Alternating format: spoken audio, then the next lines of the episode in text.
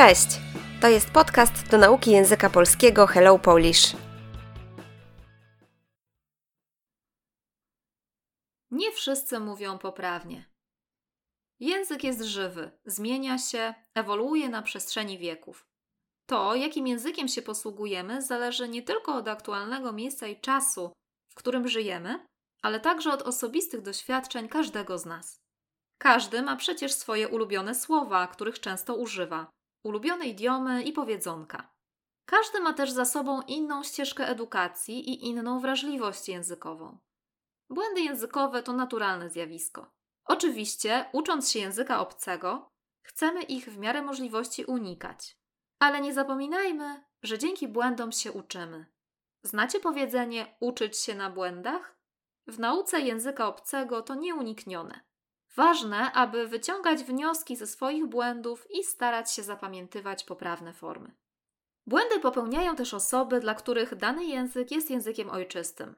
To znaczy, że jako native speakerzy też robimy błędy. Często wynikają one z niedostatków w edukacji. Zwykle tak mówili nasi rodzice i tak samo mówimy my, ponieważ przyswoiliśmy język polski w domu. Oczywiście później uczyliśmy się go w szkole, ale zdarza się, że na tym etapie nie wyeliminowaliśmy złych nawyków językowych i dalej są one obecne w naszym języku. Jakie błędy językowe najczęściej popełniają Polacy? Bardzo możliwe, że wy, obcokrajowcy, którzy już długo uczycie się polskiego, też je zauważacie. Jednym z najpopularniejszych błędów jest podawanie dat w niewłaściwy sposób. Oto przykładowa data. Dziś jest 12 lutego. Wśród Polaków można usłyszeć dziś jest 12 luty. To błąd, bo w dacie miesiąc występuje w dopełniaczu. Inny błąd pojawia się, gdy mówimy o latach po roku 2000. Mówimy rok 2000, ale już 2001, 2002, 2003 i tak dalej. Zawierają one formę 2000, a nie 2000. Powiemy więc, w 2001 roku wyjechałam do Chin. Nagminnym, czyli bardzo częstym błędem jest niepoprawne użycie form tę i tą.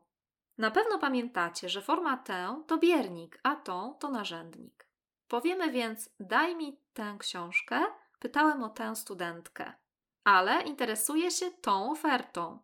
Polacy zapominają o formie tę, zresztą nic dziwnego, bo przymiotnik w bierniku ma końcówkę on i tak też próbujemy odmieniać zaimek ta. Zamiast tę Polacy często używają tą. Mówią na przykład: Podaj mi tą książkę, pytałem o tą studentkę. Można przypuszczać, że za jakiś czas zaimek tą zastąpi tę w bierniku.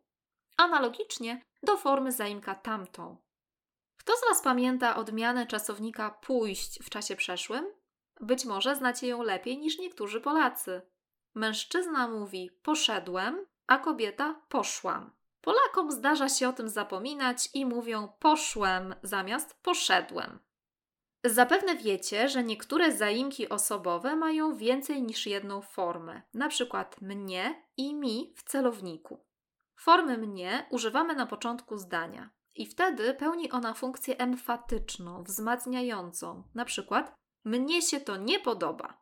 Mnie występuje też po przyimku, na przykład masz coś przeciwko mnie? Dla porównania podajmy kilka zdań z formą mi. Podoba mi się to. Wydaje mi się, że będzie z tym problem. Dał mi parę cennych rad. W języku polskim istnieją rzeczowniki zakończone na o, które się nie odmieniają, na przykład kakao i awokado. A więc mówimy: Zrobię ci kakao, dodałam do ciasta kakao ale pyszna jest ta sałatka z awokado.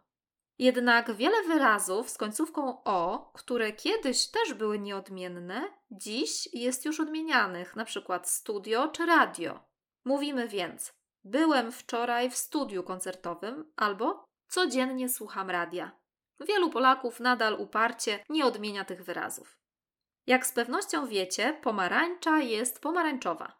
Jej kolor to pomarańcz. A więc Pomarańcza to owoc, a pomarańcz to kolor, czyli powiemy zjem pomarańcze, ale piękny pomarańcz z sukienki kontrastował z fioletem żakietu. Kolejny błąd, który popełniamy, to użycie strony czynnej zamiast biernej z czasownikiem pisać. Na przykład, powinniśmy powiedzieć: Na plakacie jest napisane, że wernisaż jest w piątek, a nie na plakacie pisze, że wernisaż jest w piątek. Pisze to forma strony czynnej. Mówimy na przykład: Rafał pisze mail maila. Znacie czasownik ubierać się, ubrać się, prawda? Niektórzy Polacy używają go niepoprawnie z dopełnieniem obiektem, na przykład ubrałem płaszcz i czapkę. Poprawnie to zdanie powinno brzmieć: założyłem płaszcz i czapkę. Ubrać można się w coś, na przykład Kaśka ubrała się w błękitną sukienkę.